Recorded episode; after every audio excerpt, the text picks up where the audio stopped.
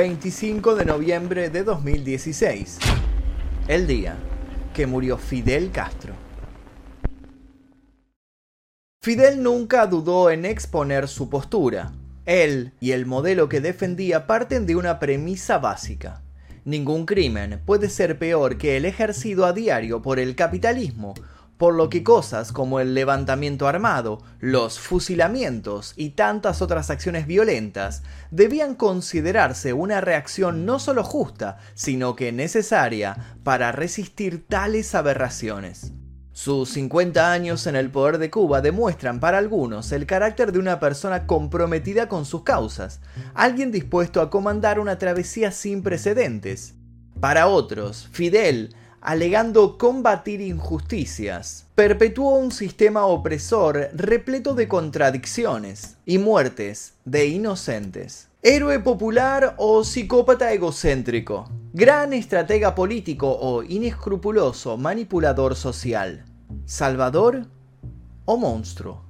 Conozcamos a un hombre cuya figura es referente de la cultura moderna, su búsqueda a una alternativa de los sistemas tradicionales y su posición contra los Estados Unidos lo muestran como un rebelde idealista para algunos y como un tirano empedernido para otros. Pero antes de comenzar con este video les quiero pedir por favor que si les interesan estas temáticas por favor dejen su like aquí debajo, activen notificaciones y se suscriban si todavía no lo hicieron. También los invito a dejar alguna sugerencia de posibles futuros videos. Comencemos. A principios del 2000 muchos sospechaban que fuera cierto el hecho de que a Fidel lo habían querido matar tantas veces. Para muchos, era una exageración, posiblemente originada por los mismos cubanos procastristas para demostrar la invulnerabilidad de su líder. Parecía mucho, además, que se hicieran tantos intentos infructuosos por destruir a un solo hombre. El servicio secreto cubano aseguraba que intentaron matar a Fidel Castro un total de 638 veces, para ser específicos. Y no fueron atentados de los convencionales, no. Habían sido atentados muy elaborados en muchos casos, atentados dignos de la imaginación de algún archivillano. Se supone, por ejemplo, que como Fidel era propenso a practicar buceo, se habría elaborado un traje de neopreno forrado con esporas y bacterias capaces de provocar una terrible enfermedad en la piel. No solo había sido complicado armar y manipular el traje, era difícil hacérselo llegar al hombre, por lo que tuvieron que plantar a un agente encubierto que generara confianza al entregar la trampa. Tan complejo fue el plan que finalmente no se pudo concretar. Como no se pudo concretar otro atentado que implicaba darle un habano a Fidel, un habano que al encenderse le volaría la cabeza por los aires. Pero el habano explosivo no fue el más extraño de todos los ataques planeados. Quisieron envenenarlo con batidos, con fen fatales de labios mortíferos, con la traición de espías que pasaban años y años acompañándolo para acceder a su intimidad y luego decidían pasarse al otro bando. Hombres que llegaron a tener la chance de clavarle un puñal por la espalda pero decidieron, a último momento, defenderlo, seducidos tal vez por la atracción magnética de este gran orador. Fidel declaró que nunca nadie logró matarlo porque todos, tarde o temprano, dudaron a sabiendas de que matarlo traería grandes consecuencias. Fidel se jactaba de dejar perplejo hasta los sicarios con su propia aura. En 2007, contra el pronóstico de unos cuantos incrédulos, por medio de documentos desclasificados, las operaciones destinadas a acabar con la vida de Castro fueron reconocidas por la CIA. Fidel había eludido a la muerte a veces por pura casualidad, a veces gracias a espías enviados por él mismo con la clara misión de generar contrainteligencia. Fidel llegó al final de sus días esquivando el camino minado del enemigo. Tenía 90 años y murió el día que se cumplía el aniversario número 60 del inicio de un viaje que se había vuelto mítico. El viaje hecho en el Granma, pero para hablar del Granma tenemos que retroceder un poco en el tiempo. El Granma es una embarcación pequeña que se exhibe hoy en día dentro de una caja de vidrio fuera del Museo de la Revolución en la capital cubana. ¿Por qué es tan importante? Fácil, porque es el icono del comienzo de una nueva era en la isla.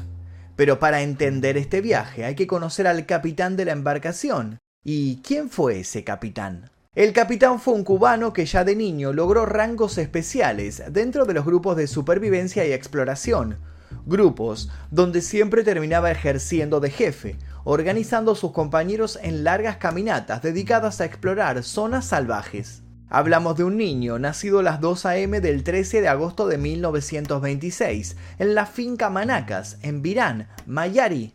Un niño que de pequeño sufrió un gran infortunio. Con el consentimiento de sus padres, partió junto a una profesora que, en lugar de educarlo como había prometido, lo tuvo cautivo durante unos cuantos años, gastando la plata supuestamente dedicada a material didáctico en sí misma. Por suerte ese niño terminaría siendo rescatado de esa vil mujer y paradójicamente terminaría siendo convertido en ese Fidel Castro al que muchos acusan de tener a millones de cubanos encerrados dentro de su propia isla. Ese niño antes de ponerse al mando del Granma no solo era bueno en las clases al aire libre, sino que se había hecho un renombre desde muy joven por sus facultades para movilizar a las masas e imponerse frente a las autoridades si consideraba que había alguna especie de abuso. Años después, su rostro estaría en banderas y seguidores y detractores se multiplicarían a la velocidad de la luz. Aconsejado por conocidos y familiares, Fidel empezó a estudiar Derecho en la Universidad de La Habana y realizó una cursada sobresaliente que prometía una graduación en tiempo récord. Pero en 1947 tuvo que poner en pausa su vida cuando se vio obligado a exiliarse a México por haber formado parte de una sublevación infructuosa contra la dictadura de Rafael Leónidas Trujillo. Y es que los libros le gustaban, pero la acción concreta lo apasionaba. En México no perdió tiempo de seguir formándose con otros pensadores que, al igual que él, empezaban a manifestarse contra una sociedad y un sistema político que les resultaba ofensivo. Hombres que creían que con solamente palabras no iban a llegar a ningún lado. Al regresar a Cuba, muchos le recomendaron a Fidel que tratara de pasar desapercibido y evitara volver a llamar la atención. Fidel refunfuñó que lo haría, pero en realidad se dedicó a reforzar su labor de vocero de los que consideraba oprimidos. Y así fue que el joven militó en el Partido del Pueblo Cubano y pocos años después retomó su actividad revolucionaria, esta vez contra la férrea dictadura instaurada en 1952, tras un golpe de Estado, por el general Fulgencio Batista, a quien acusó de haber puesto al país al servicio de los intereses norteamericanos. Fidel intentó un asalto al cuartel de Moncada en Santiago de Cuba que culminó con su captura y un juicio en su contra. Juicio en el que con la mirada en alto no se arrepintió de sus actos. La sentencia fue aleccionadora y estuvo destinada a aplacar otros focos de revolución. Cayeron sobre él 15 años de prisión que de haberse hecho efectivos hubieran significado un cambio radical en la historia cubana y, por qué no, en la historia mundial. Pero Fidel no pasó mucho tiempo entre rejas. En 1955 un indulto lo puso en libertad y lo exilió nuevamente a México donde, otra vez, se propuso adquirir nuevos conocimientos y tejer nuevos planes. Fidel no pretendía pasar mucho tiempo fuera de Cuba y tenía en su mente un regreso triunfante. Para empezar a materializar dichos planes, se dirigió primero a la tienda de Antonio de Conde, alias el Cuate. El Cuate atendía una armería cuando un Fidel Castro de 29 años entró y se dirigió con paso firme al mostrador. El Cuate no se dejó intimidar y le preguntó qué arma estaba buscando, a lo que Fidel respondió con una gran sonrisa. No quería armas, quería algo un poco más grande. Un yate. Aunque algo sorprendido por el pedido, el cuate rápido puso manos a la obra y en apenas unos días dio con el yate que se convertirá en el famoso Granma. Luego de comprobar que en el ámbito citadino el levantamiento era difícil, Fidel había llegado a la conclusión de que podía crear una guerrilla rural en la zona más apartada y montañosa del país, la Sierra Maestra, en la provincia cubana de Oriente. Allí desembarcaron los 82 hombres que iban en el Granma, entre ellos Camilo Cienfuegos y el médico argentino Ernesto Che Guevara, de quien pueden saber más en otro de los videos de este canal. Partieron entusiasmados, llenos de coraje, con el propósito de derrocar al dictador Batista. Pero desde el primer momento las cosas resultaron un poco complicadas. Náuseas, una imprevista emboscada y así y todo, contra todo pronóstico, no solo resistieron a los ataques, sino que no tardaron en organizar, tal como se habían propuesto, nuevos focos de resistencia. Cuba, por su cercanía con Estados Unidos, contaba con el privilegio de un acceso a la modernidad. Por eso tenía para esa época la mayor cantidad de televisores y radios de la región. La comunicación a través de estos medios fue utilizada por los revolucionarios con grandes atinos. Las noticias de la insurrección y las posibilidades de dar un cambio a las desigualdades hicieron que más y más adeptos se sumaran a las armas. Quienes se interponían a los planes rebeldes eran eliminados por temor a que se convirtieran en informantes para el bando contrario. El triunfo de la revolución llevada a cabo con escasos medios pero un numeroso y agitado proletariado rural se vio facilitado por la insostenible situación del país en aquellos años. La desfachatez y la impunidad de la corrupción política indignaba a muchos y pese a registrar la más alta renta per cápita de América Latina, la riqueza de Cuba se concentraba en muy pocas manos. Un grupo de jóvenes persistentes se las habían ingeniado para derrotar a un ejército profesional de 40.000 soldados. Ya en ese momento, la victoria de Castro, que fue una sorpresa absoluta incluso para él, empezó a tomar características de legendaria. El primero de enero de 1959, la revolución tomaba La Habana. Al principio la revolución se mostraba conciliadora y moderada, pero Fidel Castro no tardó en ponerse al frente del gobierno cubano, acumulando los cargos de primer ministro y comandante en jefe de las Fuerzas Armadas.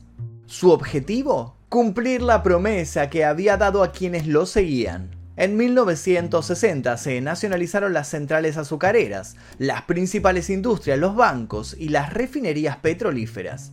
A su vez, llevó a cabo la famosa reforma agraria que expropiaba las grandes haciendas extranjeras, todas norteamericanas, para dar medios de vida a los campesinos pobres. En extensos discursos de la ONU, Fidel llamó a la revolución general contra el imperialismo de toda Latinoamérica y promulgando la libertad prohibió el juego de mesa Monopoly en su país por considerar que hacía apología al capitalismo descarado y salvaje.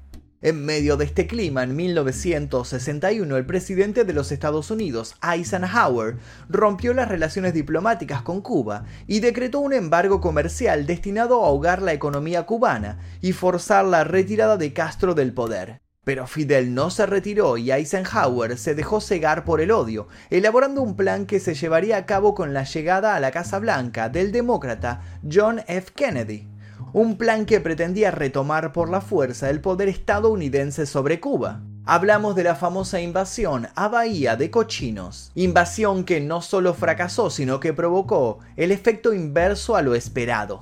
Los cubanos exiliados, protagonistas de aquella operación, siguen convencidos de que el plan fracasó por la falta de compromiso e indecisión del entonces presidente y la falta de cobertura aérea para amparar el desembarco. Muchos, además, sostienen la presencia de agentes encubiertos. De un modo o de otro, el asunto generó un enorme respaldo político a Fidel Castro entre las masas cubanas, que lo vieron como un efectivo guardián que los había salvado de una agresión de ese gigante despiadado que era Estados Unidos. El golpe fue duro para los norteamericanos, y no fue el único golpe que Fidel supo dar. Sin ir más lejos, estuvo a punto de hacer estallar una guerra nuclear entre Estados Unidos y la Unión Soviética en 1962. En plena Guerra Fría, Fidel alineó a su régimen con la política exterior de la Unión Soviética, permitiendo que los soviéticos instalaran en suelo cubano rampas de lanzamiento de misiles con las que podían alcanzar objetivos de Estados Unidos. Cuando estas rampas fueron descubiertas por el espionaje americano, Kennedy reaccionó con un bloqueo naval a Cuba y la exigencia de retirada de las instalaciones, lo que desencadenó la crisis de los misiles, una época llena de terror donde se suponía que en cualquier momento todo el mundo iba a quedar reducido a cenizas. Toda especulación de apocalipsis nuclear se desintegró cuando los misiles soviéticos fueron retirados a cambio de la promesa de que no habría nuevos intentos norteamericanos de invadir Cuba. Fidel recibió incluso el título de héroe de la Unión Soviética. Con la retirada de la isla del capital norteamericano, la economía productiva cubana quedó privada de financiación y comenzaron otras crisis más profundas. Cuba solo podía hacer frente a las consecuencias del embargo con la ayuda soviética, dependencia que se extremaría a partir de 1975, cuando los países de la Organización de los Estados Americanos se sumaron al bloqueo. La economía soviética dio algunos frutos iniciales, pero al igual que había ocurrido en la propia Unión Soviética, aisló al país de las corrientes inversoras internacionales y finalmente condujo todo a un estancamiento que Fidel intentó sobrellevar con optimismo y la promesa de que las cosas no iban a empeorar. Pero empeoraron.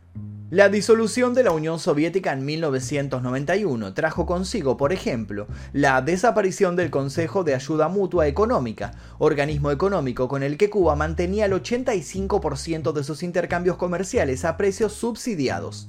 En 1994, producto de la desesperada situación en el país, inició la llamada crisis de los balseros, 35.000 cubanos desesperados emigraron a Estados Unidos cruzando el estrecho de Florida en rudimentarias balsas. A pesar del terrible panorama y de un estado general de desabastecimiento, Fidel logró que Cuba iniciara una lenta y constante recuperación a partir de 1995, reforzando la intervención de las Fuerzas Armadas y, según alegan quienes se oponen a su régimen, potenciando un feroz estado policial.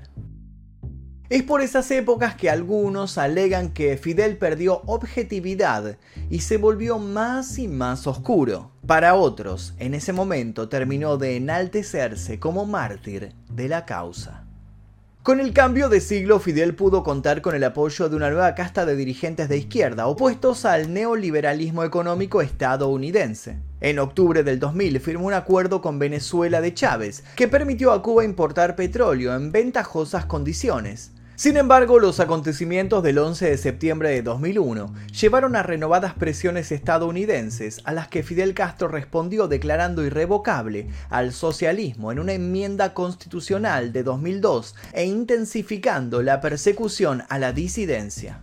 Para reafirmar sus posturas, en 2004 se puso fin a la dolarización de la economía cubana. Sus palabras nunca dejaron de resonar y nunca dejó de mostrarse enfático con la necesidad de no dejarse doblegar ni hacer pactos con aquel con el que se prometió nunca negociar. A mediados de 2006, tras asistir a una cumbre del Mercosur en la Argentina, Fidel Castro debió ser sometido a una intervención quirúrgica que lo obligó a mantener reposo. Antes de la operación, delegó todas las funciones de gobierno en su hermano Raúl en febrero de 2008, con varios achaques en su salud, presentó su renuncia definitiva. Con Fidel retirado, Raúl Castro fue confirmado en sus cargos. La victoria de Barack Obama en las elecciones presidenciales de Estados Unidos en 2008 abrió una nueva etapa en las relaciones entre ambos países una suerte de paz entre tantas tormentas. Sin embargo, luego de cuatro años de mandato, Donald Trump levantó más de 240 medidas contra Cuba, retomando viejas disputas, recordando que Fidel y Estados Unidos eran incompatibles. Sin embargo, aunque Trump haya querido hacerlo ver así, la realidad es que Fidel y los Estados Unidos no siempre fueron enemigos. Y para entender la enemistad es necesario recordar ese momento en el que se llevaban más que bien. El momento en el cual la revista Life puso a Castro en su portada y lo llamó académico rebelde de barba y el libertador. Pero, ¿cómo fue que eso pasó? En 1895 los cubanos empezaron su guerra por la independencia de España. En 1899 los estadounidenses les arrebataron la victoria a los cubanos y sacaron de la isla la bandera española para poner la propia. Ese evento fue el inicio formal de la ocupación militar de Cuba. Para cuando Cuba se independizó oficialmente de Estados Unidos el 20 de mayo de 1902, Washington respaldó a una serie de presidentes cubanos despreciables con la finalidad de proteger sus intereses económicos en esa porción de territorio. Uno de esos presidentes títeres no fue otro que el ya mencionado Batista. Batista era tan despreciable y corrupto que se había salido de control y su ambición lo había hecho traicionar a los propios estadounidenses que se habían encargado de colocarlo donde estaba. Por eso, muchos norteamericanos, incluso algunos dentro de la CIA, empezaron a apoyar a Castro hacia finales de los 50, Castro era lo que necesitaban para sacar a Batista del medio. Hay quienes sostienen incluso que su revolución fue sostenida por capital del tío Sam. Pero ese es otro tema. Cuando Castro viajó por toda Cuba durante una semana en la llamada Caravana de la Victoria, llegó a ser entrevistado por el conductor norteamericano Ed Sullivan, que lo llenó de halagos y lo comparó con George Washington.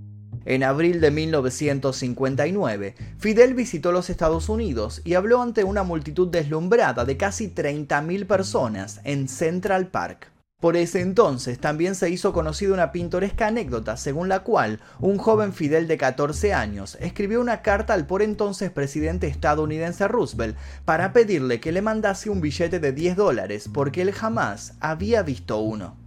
Sin embargo, las manifestaciones de amor y la figura mostrada en los medios se difuminaron tras los humos del Habano.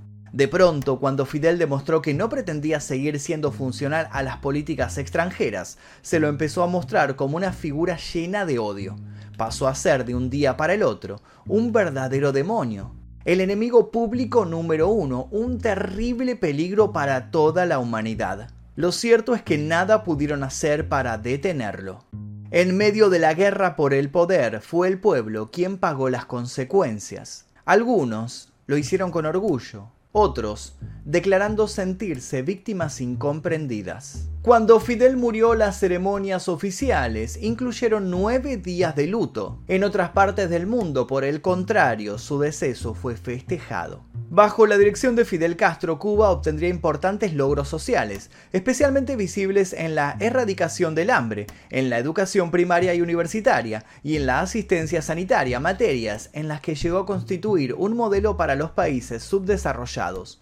Sin embargo, para muchos el coste político y cultural para que esto sucediera fue demasiado alto, ya que en el medio se perdieron libertades individuales, convirtiendo Fidel su cruzada antidéspotas en un despotismo desproporcionado.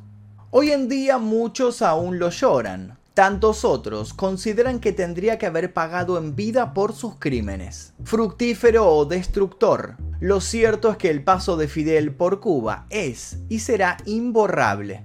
De un modo u otro, Fidel se marchó dejando un terrible debate ideológico abierto. ¿El fin justifica los medios? Y hasta aquí la historia del día que murió Fidel Castro y también un poquito obviamente sobre su propia vida, sobre la revolución y sobre lo que sucedió en Cuba. Les pido por favor que dejen su like si les interesa este tipo de temas, que activen notificaciones y se suscriban si todavía no lo hicieron. Les dejo un par de recomendaciones de videos para que sigan viendo en este canal y también los invito a dejar sus propias sugerencias para posibles futuros videos. Sin nada más que decir, yo me retiro, mi nombre es Magnum Mephisto y esto fue El Día Que